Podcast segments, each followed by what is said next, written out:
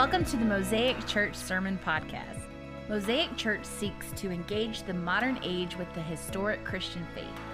If you don't have a home church, please don't use this podcast as a substitute for being a member of a local community of faith. Whether you call Mosaic your home or not, we hope that you find this sermon convicting and encouraging in your walk with Jesus. Here's our lead pastor, Pastor Greg Brown, with this week's sermon. We're going to be talking uh, about a, a, kind of a touchy subject. It, you know, in fact, it's a subject that uh, is often difficult, even in Christian circles. And the subject matter isn't something that's a hot button topic in politics or in uh, social justice or, or whatever else. It's something that's been difficult since the beginning of time. That subject is forgiveness. Pastor Brandon last week commented that uh, often preachers say, if I were to title this sermon, but we actually do. Uh, so the title of my sermon, I'm not going to say if I were to title, I actually did. Uh, the title of the sermon is God Wants Me to Do What? Because often we really love to think about forgiveness as something we receive from God, or maybe we receive from others but I'm not sure we really love the idea of giving forgiveness. We kind of like to hold a grudge. We like the idea of someone else paying for what they've done to us, maybe seeking a little bit of vengeance or slipping in some, some sideways statements every once in a while to get back at them. It's an easy thing to slip into. Forgiveness is, is a very difficult subject at times. So today we're going to look at uh, a single verse as sort of our main verse, but I'm going to try to present a, a sort of systematic view of forgiveness in the New Testament. It's not going to be comp- comprehensive, I admit. Uh, but I'm hoping that I can bring this to you in a way that's helpful, that helps you to look at forgiveness maybe a little differently than you have in the past, and that maybe will help you to, to see ways that you can forgive that are, that are helpful and good uh, and godly. So today we're going to be in Ephesians 4, verse 32, just one verse. And in fact, we're only going to really pay attention to the ending of that verse. But we're going to go ahead and stand for this whole verse anyway. Go ahead and stand with me if you can. Um, if you can't, that's okay. We stand for the Word of God in this church because we recognize that it is different from my preaching. My preaching is fallible, but this is the infallible Word of God, and so we stand in respect. Again, Ephesians 4, verse 32. It reads this way Be kind to one another, tenderhearted, forgiving one another as God in Christ forgave you. May God bless the reading of his word. Let's go to him in prayer. I pray, Lord God, that this morning you would help us to see clearly how you have forgiven us, that, Lord, we might bestow upon others the same kind of loving, tender, merciful forgiveness that you have given us. Lord, let us not be hard hearted and so prove that we are not of you. But Lord, help us to walk in forgiveness toward others, proving, Lord, that we have received forgiveness from you. I pray that you would help us to experience the assurance that comes when we extend forgiveness to others, that you would help us to see that, Lord, you are working in us as we have the freedom and ability to forgive.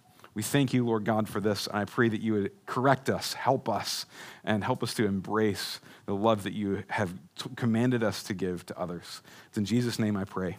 Amen. You guys can be seated.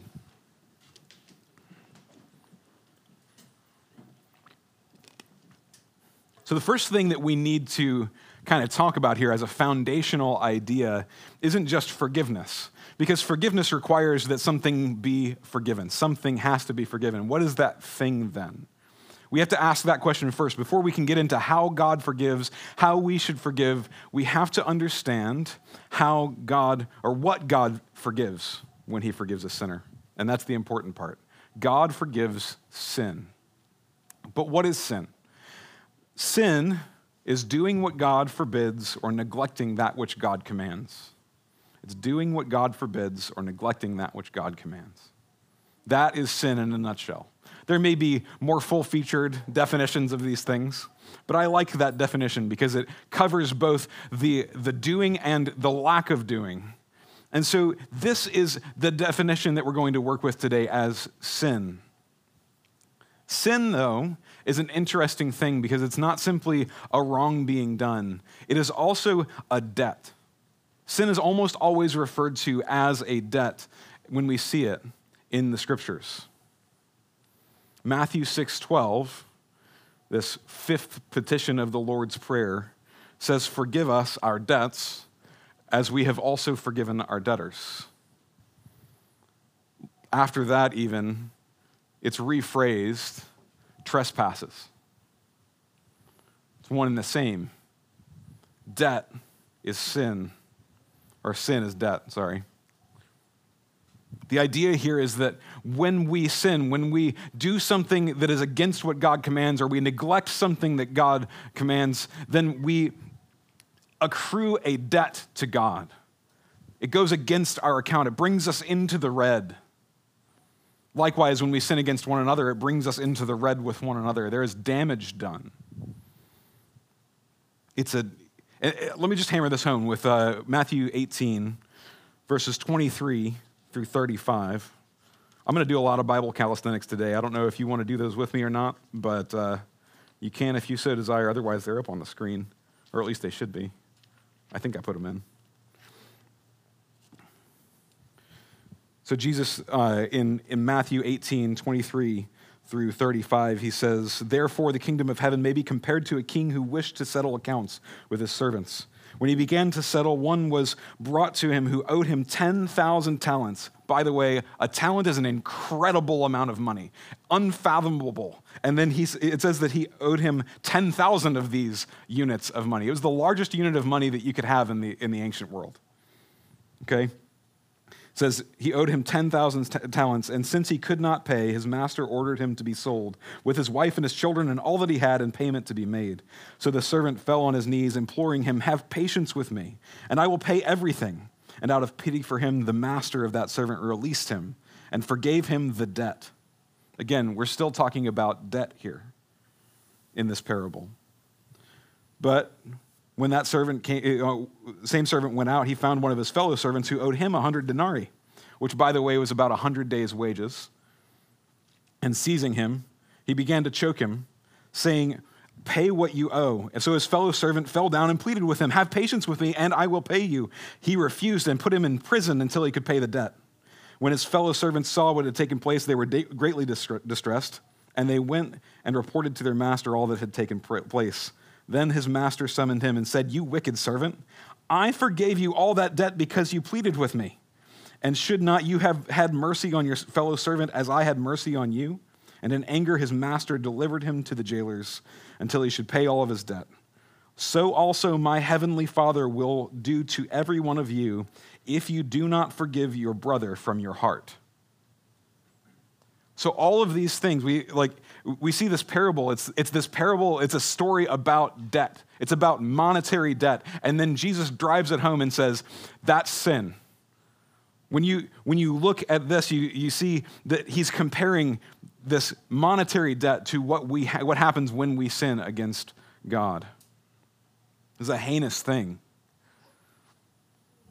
And think about this. When we think about how, like, how much debt a sin is, how much debt am I accruing if I sin against God or if I sin against someone else? How much debt am I really accruing? Well, I think this is an easy way to, to think about it, I hope. Think about stealing a car. Say I stole your car. I'm not going to steal your car. If you're new here, I'm sorry. I'm not going to steal your car, okay? I'm not, it's not that kind of church. But say you stole a car. I, I, I say I stole your car, okay. W- what happens there? Well, not only like you, you've lost a car, you've lost a good, an item, right? That used to be yours. You, there is a, a hole in your net worth. It has gone down by a certain amount. I don't know how expensive your cars are. Maybe it's a couple grand. Maybe it's several thousand. Maybe it's tens of thousands. But you've lost that value in your overall net worth, right? But that's not the only thing that's happened. In fact, you've lost time with that vehicle, right? You could have driven places, but now you can't. You've either got to buy a new car immediately, but even if you can buy a new vehicle within the next hour, you've lost an hour of, that, of time with that vehicle that you once had. Say I drive it around for about 100,000 miles. Now you've lost out on maintenance. You've lost uh, on convenience. In fact, it's almost impossible just from stealing a car, just from stealing a small, comparatively small thing from you, it's impossible for me to really pay you back for what I've done to you. Like, truly, I can't just give the car back. I can't just give the car back and pay for maintenance because I can't give you the time back. And that's just talking about a small, insignificant thing called a vehicle, a car. I use this example because it's, it's less emotionally charged. When you think about assault or murder, things like that, those sorts of heinous sins, you can't just, even if that person could come back to life, you can't heal that emotional damage that's been already done. Right? The, like the debt that's accrued when sin happens is far more than just the value of the thing. Now, think about that in terms of, of you, right? Like, uh, like I said, you know, you start accruing like negatively, you know, all these things that you've lost, that someone owes you. Now, think about how our sins compare to a, an infinitely holy God. Every single small sin is punishable by death because he is infinitely holy. He is infinitely perfect. Sin is a debt that we cannot repay. It is an affront to who he is, not just something that we've taken from him. No, this is something that is against his very nature. It is repugnant to him that we would sin against him. And so we owe him a debt we cannot ever repay by any act. I, it's, it's an interesting thing. This isn't in my notes, but I'm just going to harp on it for a minute. A lot of people seem to, to think that when they get saved, they then spend the rest of their lives paying back what God has done for them. You can't. You can't. It is impossible for you to pay back whatever it is that God has done. Now, you may do this out of thanksgiving. You can respond in obedience out of thanksgiving, but you cannot pay God back for what he does. That's why it's called grace.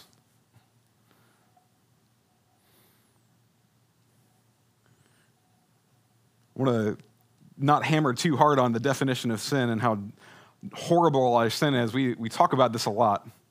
You know, this is, this is a Reformed church after all. I feel like Reformed churches like to talk about sin. We like to go, oh, like everyone is the worst of sinners, and like, and so you I think that if you've been around for a little while, you know these things. If you haven't, you should know this: that we harp on sin a lot because we see it as being infinitely terrible. No matter what size sin we're talking about, no matter the level of heinousness that we're talking about, it's an affront to God, and that's a, a terrible thing. One other thing I'll, I'll, comment on here before we move on to the idea of forgiveness um, is that because forgiveness requires the debt of sin, and God cannot sin, there is no such thing as you forgiving God. I understand the therapeutic value of saying, I, like, I, I thought that debt, eh, the, the debt had been accrued to me, that God had sinned against me somehow, had, had made my life more difficult than it should be somehow, and therefore I forgive him. I understand the therapeutic value of this, but when we're talking about forgiveness as a theological construct, God, it is impossible to forgive God because God does not accrue debt against you. He never sins. And so, again, if we're going to use a tight theological definition of forgiveness, then we must say that God cannot be forgiven because there is nothing to forgive. Don't get me wrong, He may not ever always do what you want, and your life may be difficult, but God doesn't require your forgiveness. You actually need to repent and trust Him as your loving Heavenly Father yes, you should let it go, but it's not forgiveness. It's a shift in your perspective of who God is. It's understanding that He's your, your, your, heavenly Father who works all things for good, even the worst of situations, even the most terrible circumstances. And that at the end, you will see that it was all for good. It's a hard thing to say when you're suffering, I know. but we shouldn't play into the idea that we need to forgive God just because it's difficult to understand his providence. Anyway, that's, that's all on the side. So while God cannot, cannot be forgiven in a technical sense, he certainly does forgive, though. Right? God absolutely forgives. Again, back in our, our passage, forgive one another as God in Christ forgave you. This is really like, I, I wanted to spend a couple of minutes just sort of pulling this apart a little bit. And, and I don't know how much of this you guys want or need, but I'm going to try to keep it concise. When this phrase is uttered, when it's written in the scriptures, there are important pieces of this. Forgive one another. That's an important command. Let's set that aside for just a moment because there's an as. What is an as? Well, if you, if you remember from grade school, this is a simile, right? It, it ties two things together. It's, it's like saying like or as, like, or, or yeah, things of that nature right? So it's linked. So we forgive how? Qualitatively, how do we forgive? As God in Christ forgave us. Ooh, that qualifies things a little bit. All right?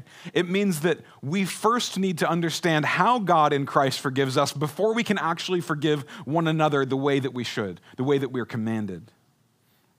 And so, for the bulk of this sermon, I really just want to talk about how God forgives and then how that relates to how we forgive one another. Does that make sense? Interestingly, though, forgiveness, I, I, was, I was working on this sermon, I was thinking about this construct of, of forgiveness and how it relates to different pieces of God's grace and mercy toward us. And I was trying to come up with this super tight theological system whereby I could say, well, first there's grace, and then there's mercy, and then there's forgiveness. And forgiveness is, is conditional and transactional, but there's these other things that go on over here. And I wanted to lead you through this journey of redemption. But to be honest with you, after surveying what's going on in the New Testament when forgiveness is, is spoken about, it's not about this tight little theological box. It's about a whole system of things. How does God forgive us? Well, it's not just about the forgiveness, it's about what leads him into the forgiveness. So, what, where does it start? It starts with love. God loves. How does God forgive he loves. 1 John 4 9 through 10, if you don't mind, sir. Thank you. In this, the love of God was made manifest among us that God sent his only Son into the world so that we might live through him. In this is love, not that we have loved God, but that he loved us and sent his Son to be the propitiation for our sins. I love that word, propitiation. We won't get into it today, but it's a good one.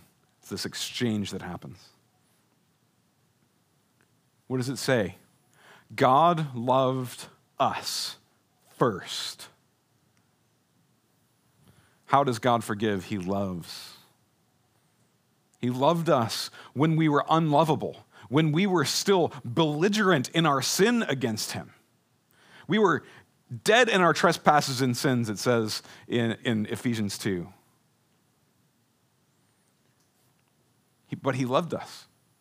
He loved us so much that he sent his only son to die on the cross that we could be saved. He loved us. Matthew 5, 44 through 45 gets at this idea for us. If God loved, so we must also love. It says, But I say to you, love your enemies and pray for those who persecute you, so that you may be sons of your Father who is in heaven. For he who makes the sun rise on the evil and on the good, and sends rain on the just and the unjust. What does he say here? Love your enemies. If you were once enemies of God, and I know you were, if you're, if you're a Christian today, you were. If you're not a Christian today, I'd say you are an enemy of God. But perhaps because you're here, I can say that he loves you enough to present the gospel to you, the good news that Jesus Christ died for sinners. And if you have faith in him, then there is eternal life for you. Man. But he loves us. And he commands us to love our enemies even when they are our enemies. Not when it's convenient, not when it's helpful for us, not when it's, it's good or right from our perspectives, but just love our enemies. I love that he qualifies it too, though. He says, and pray for them, but pray for those who persecute you. I love that. Because not only do you love them, maybe in a practical sense, but you must love them enough to pray that God would convict their hearts and bring them to a knowledge of Him.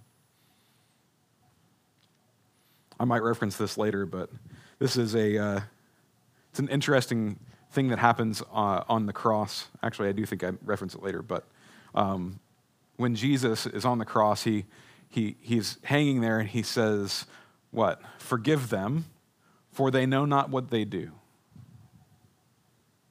These are the people who are killing him, and he's praying for them. And interestingly, he's not standing there saying, Your sins are forgiven. He's praying to the Heavenly Father that he might come convict them of their sin and that they might come to a saving knowledge of who he is. Wonderful thing. He's actually praying for them on the cross. It's, he is loving them, not by br- brushing over their sin and going, nah, no big deal. He's saying, no, it's a huge deal. Father, bring them to repentance that they might be saved. Forgive them by the only means that anyone has ever been forgiven the blood of Jesus Christ. Speaking of the cross, there's, this is the, uh, another sort of good way to think about how God loves or how God forgives is that he forbears and gives graciously. Romans 2, let me see if I can flip there. Romans 2, 4 through 5. If you want to flip with me, you can. Says, Or do you presume on the riches of his kindness and forbearance and patience, not knowing that God's kindness is meant to lead you to, the, to repentance? But because of your hard and impenitent heart, you are storing up wrath for yourself on the day of wrath when God's righteous judgment will be revealed. Verse 4 again Do you presume upon the riches of his kindness and forbearance and patience, not knowing that God's kindness is meant to lead you to repentance? He forbears and he gives graciously. Even while we were sinners, Jesus died for us. Ooh, as if it was hard enough that Jesus says, Love your enemy. Now we see that God forbears and gives graciously and kindly to us, even while we are enemies of Him. Even though we are sinners against Him, He gives to us. Man, this is hard stuff. If you think about people who have hurt you in your life, and you're like, I have to love them wait, I, I not only have to love them in a sort of emotional, choicey sort of way over here, but like I actually have to do kindness to them. I'm commanded to do this? Yes. Because think about how wretched of a sinner you were in God's eyes and how wretched that person is in your eyes. Maybe, maybe your kindness, your mercy will lead them unto repentance. Maybe God will use that. The, the reality is that our kindness often serves to lead people to repentance by presenting a counterpoint to their evil. Jesus uh, commands us uh, in another place where he says, If someone strikes you on your cheek, turn to them the other. If they sue you for your cloak, give them your tunic as well. If they tell you to go one mile, walk two. I, I don't want to have time to get into all the different details of those particular sayings, but consider that the one person was doing the wrong, and the other person says, the, the Christian says, but I'm going to do you one better. Doesn't get back, he doesn't get even. No. He says, here's something more. You want to sue me for whatever it is that I've got? Take it. I give it willingly. Here's something else This room got real quiet. That's what Jesus presents as, as Christian justice, as Christian love and forgiveness. And again, this is even before repentance is had. This person may be belligerently unrepentant. And we're commanded to love and to give graciously.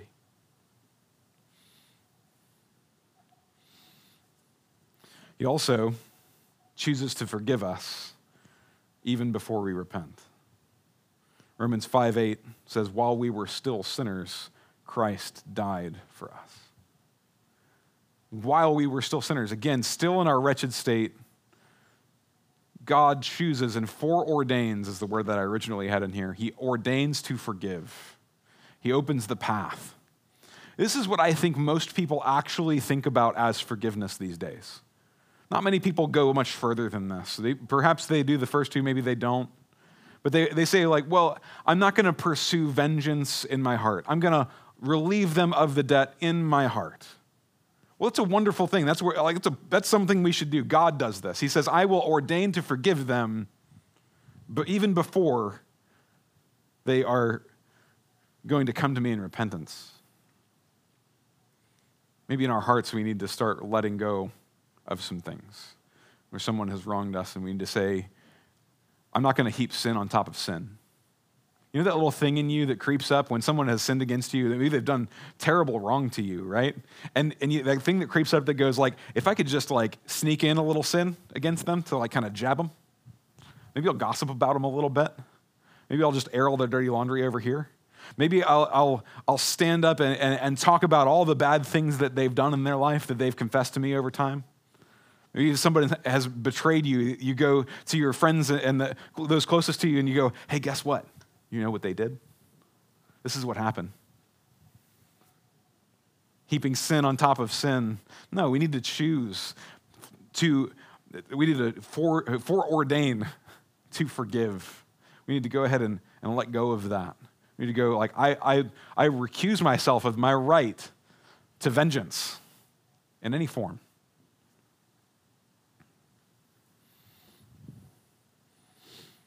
But this is sort of a mental or, or emotional exercise, isn't it? Like, first and foremost. And often we don't get much further than this. As I was preparing this sermon, um, my own personal history sort of was for, in the forefront of my mind, considering those who have hurt me in the past, who have betrayed me uh, as a friend and I, I, I thought I had a, a good theology of forgiveness because I stopped here. I said, I won't go after him. I won't, I won't heap sin on top of sin. I won't, I won't do that.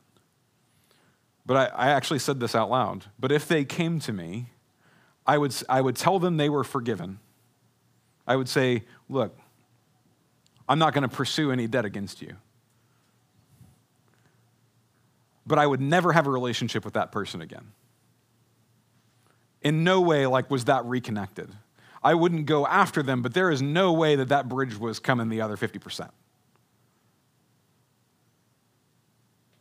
Now, I admit that in, in some grievous circumstances, like this is, a, this is a touchy place to be.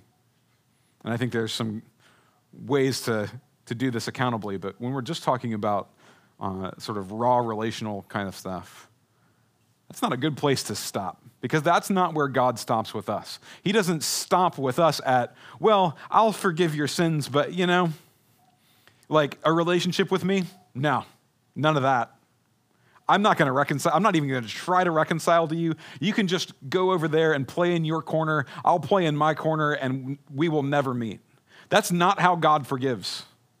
It's actually not how God forgives. In fact, He adopts us as sons and daughters because God reconciles us to himself when we repent. I want you to write that down, file it in the back of your brain. God reconciles us to himself when we repent. This is the theologically tight definition of forgiveness that I really wanted to talk about today. Because up to this point, it's more planning to and having a gracious, loving, merciful attitude towards someone else. But this is real forgiveness. This is forgiveness in full, right? So you can have partial forgiveness where I, I won't pursue any sort of vengeance, but a refusal to try to reconcile after repentance is had. That's you can't you can't do that. You have you can't stop there because that's not how God forgives. So, like I said, the, this idea of reconciliation is really the hard definition of forgiveness. Because in this moment, much like in Matthew 18, where the, uh, the, the servant comes and, and prostrates himself before the king, and, and he says, I'll pay you back, I promise. I'm sorry. I will pay you back. And the king has mercy on him. It's, it's transactional at that point. Now, the king had planned to be willing to, to forgive this debt. And then the, the, the servant comes and he says, Master, I'm sorry. And, and he says, Paid in full. This is how God actually forgives. Like I said, forgiveness uh, ultimately is a transactional thing. It's saying your debt is forgiven, but it requires, and, and I, I'll put this out there as a, as a one off statement full forgiveness is conditional. It's, it requires repentance. Because full forgiveness means reconciliation of some kind, it means reconnection. Doesn't mean that there are no consequences. In fact, uh, I, I, owe a great debt to, uh, to a couple of, uh, uh of men who uh, wrote books and, and, preached sermons on this uh, Kevin DeYoung and Chris Brauns. Um, Chris Brauns actually uh, defines forgiveness more narrowly than I have today. Again, it's this sort of tight definition. It says a commitment by the offended to pardon graciously the repentant from moral liability and to be reconciled to that person, although not all consequences are necessarily eliminated. A commitment by the offended to pardon graciously the repentant from moral liability and to be reconciled to that person, although not all consequences are necessarily eliminated.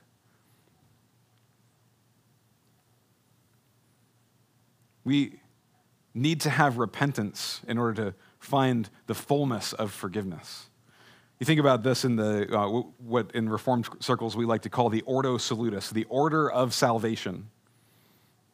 We start with God predestining, moving through to to election and to, uh, and to effectual calling and to regeneration where we are, are made new creatures. But between regeneration and justification, something happens. There is a means by which we go from, from, from that regeneration to justification, and that's faith. Everything is founded upon God's mercy, but that that gap right there is faith. That's the means by which God justifies us. What is faith then? Faith is two things it's trust in Jesus Christ, but it's also repentance from sin. It's two sides of the same coin. You have to know your sin in order to believe in Christ. And so when you do that, then you are justified. Now, again, as, as good Reformed people, we, we will say that that is necessarily the case for everyone who is elected by God. But that's a whole different conversation. We'll get there some other day. But I will say that God predicates his forgiveness upon faith and repentance. And so we do the same in that at the end of the day, reconciliation can only be had when someone comes to you and says, I'm sorry.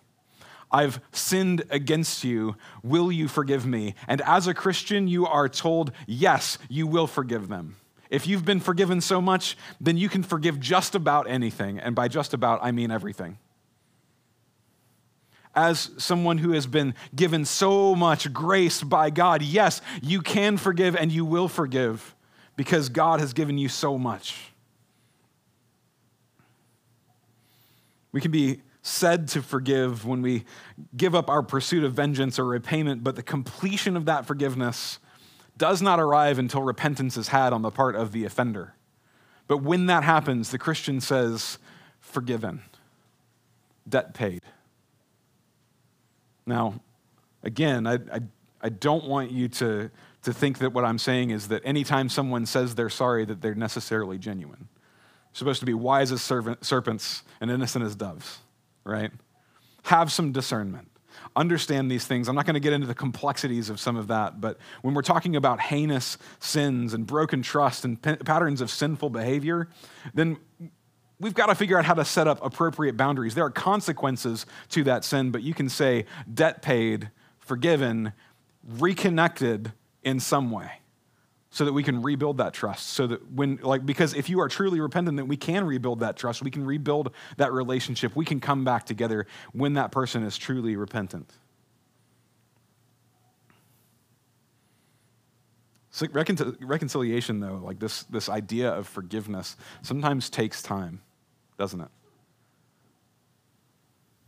And sometimes the relationship is never the same but it takes time regardless it takes time because, again, like think about it this way: if we if we are sanctified progressively by God in the course of salvation as we're reconciled to Him, so too we are sort of sanctified in our relationships when they come back together after having sin in them.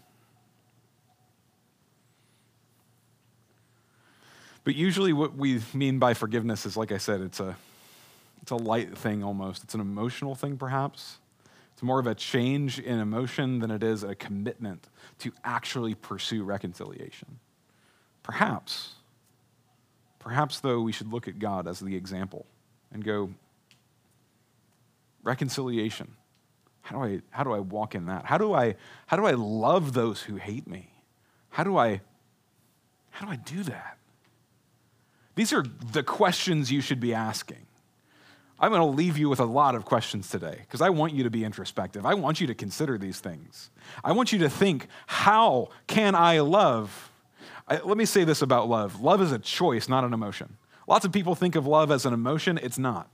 It is something you choose to do. And sometimes you have to choose to do it every single moment of every single day because it's so hard to love that other person. It's so hard to think about doing something kind to them. Man, it's hard but it's a choice and you can make it. God has given you the freedom to be able to make that choice to love. And so, I encourage you today to love like God loves. Love the sinner, the one who is unrepentant, even, such that you would pray for them. Pray for their repentance, by the way. I don't know if I've said this loudly enough. Pray for the repentance of those sinners because that is their highest good. You like love means desiring that person's highest good. What is their highest good? A relationship with God, being able to love him and, and glorify him rightly. So pray for their sanctification, pray for their salvation. That's first and foremost. If you don't do that for the people who have hurt you, start today. Pray for the people who have hurt you. Pray that God would bless them with conviction for sin and that He would forgive them from what they've done. You might be, I don't know, ho- hopefully I've, I've covered a lot of this, but maybe you're asking, like, how can I, how can I bear suffering? How can I choose to forgive even when the other person doesn't repent? What are some strategies, Greg? Like, help me out, right? How do I walk away from here and like actually do something different? Like you've given me a lot of questions to ask, but I need strategies. All right. I have a couple of things. To be honest with you, like there are people who have spoken better on these things and, and, and more completely, but I, I just have a few that I want you to consider as we, as we kind of close out here today. First, remember that you too are a sinner, that you sinned against God and he forgave you. And so there is there should be forgiveness for anyone who repents. If they come to you and say, "Hey, I'm sorry." You're contrite, brokenhearted over their sin, forgiven. How do you forgive? It's that it's I say it's that simple. It's not that simple, but there you go. Have pity. You know you're a sinner. You know you've hurt other people. If you think that you haven't hurt someone else in the course of your life, like you're probably deceiving yourself. Where is it? First John says that if we, if we say we have no sin, then we are liars. First Timothy 1 15 through 16, if you don't mind, says, The saying is trustworthy and deserving of full acceptance that Jesus Christ came into the world to save sinners, of whom I am the foremost. We can stop there. Came into the world to save sinners. Remember that you're a sinner too. How else can you, can you get through this? How can you push through? How do you, how do you choose to love? We look at Christ's example again on the cross. Consider what he did. Consider what was happening there. The most heinous sin in all of the universe happening right then and there. I can say that with absolute confidence. This was the Son of God, God the Son, being crucified by sinful men, having done nothing wrong, tortured having done absolutely no wrong, not just innocent of the crime he was accused of, but being absolutely and completely innocent, and then crucified by these men. And what does he pray? Father, forgive them, for they know not what they do. Look to Christ's example. Even if it's a broken prayer, even if it's a hard prayer, pray that prayer, and I guarantee you that God will begin to change your heart. Sometimes we harbor these bitter, resentful feelings in our hearts.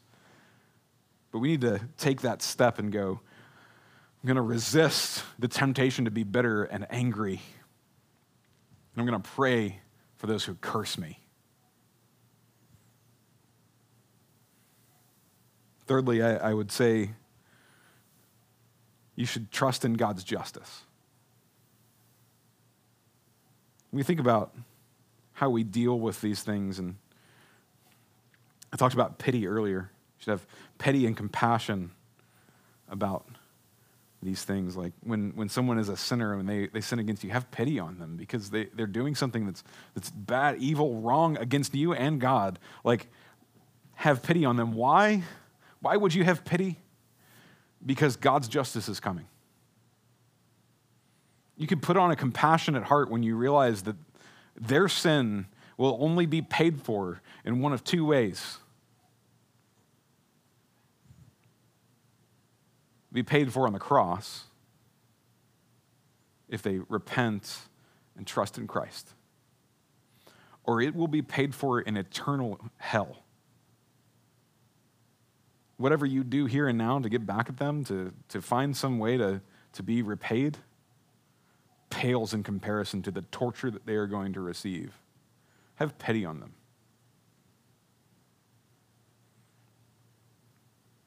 Maybe that'll help you to love them despite their sin.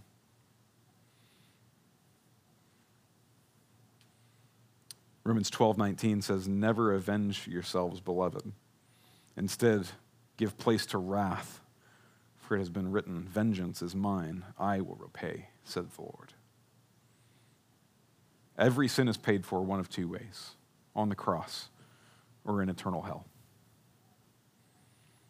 Finally I would encourage you and this is sort of a summary of the thing to walk in love. Choose to walk in love.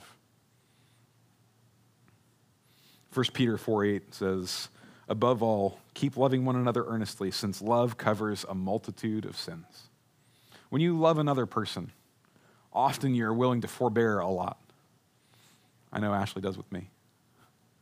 I don't know if your spouses and significant others and things like that bear with you. But I, I would say our love covers a multitude of sins. She's willing to bear with me because she knows that I don't intentionally hurt her. And, and if there is a, a moment where I lash out and I'm angry and I, and I shouldn't be, I know that I can come to her and ask for forgiveness and that she'll forgive me because of that love that she has for me. Love covers a multitude of sins. And so, really, like the main point of this this whole message is that. It's not about forgiveness, it's about choosing to love. It's about choosing to love even the most wretched of sinners. And look, again, I, I, I want to drive this home. A lot of people believe that, that forgiveness is momentary, or it's, just sort of instantaneous. But often, for the forgiver, for the one doing the forgiving, it's a daily choice. And that's okay. Like, this is a progress sort of thing, it's a process that you need to be in. Right? You may forgive someone in a moment, and that's a wonderful thing. But there may be sins that have been committed against you that it will take years for you to truly walk in love without having to make that conscious choice every time. But make the conscious choice. Make the conscious choice. Because God loved you so much that he sent Jesus Christ, the perfect Son of God, to die on the cross for your sins.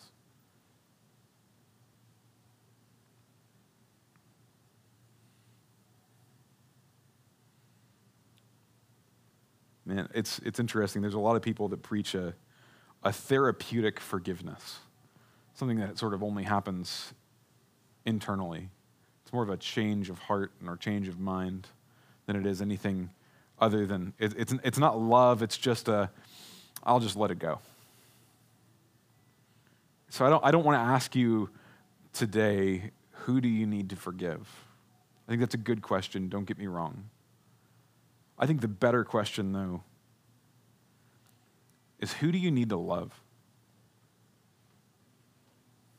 That's a hard question. That's a hard question. It's a hard question for me. I think that it's a hard question for all of us, I, I, I, would, I would imagine. But consider how God loved you, even in the depths of sin. He bore with you, He did good for you and then finally reconciled himself to you when you came to him in repentance. That's the sort of open heart we need to have. We need to take a moment and go, I'm willing to love those who hate me.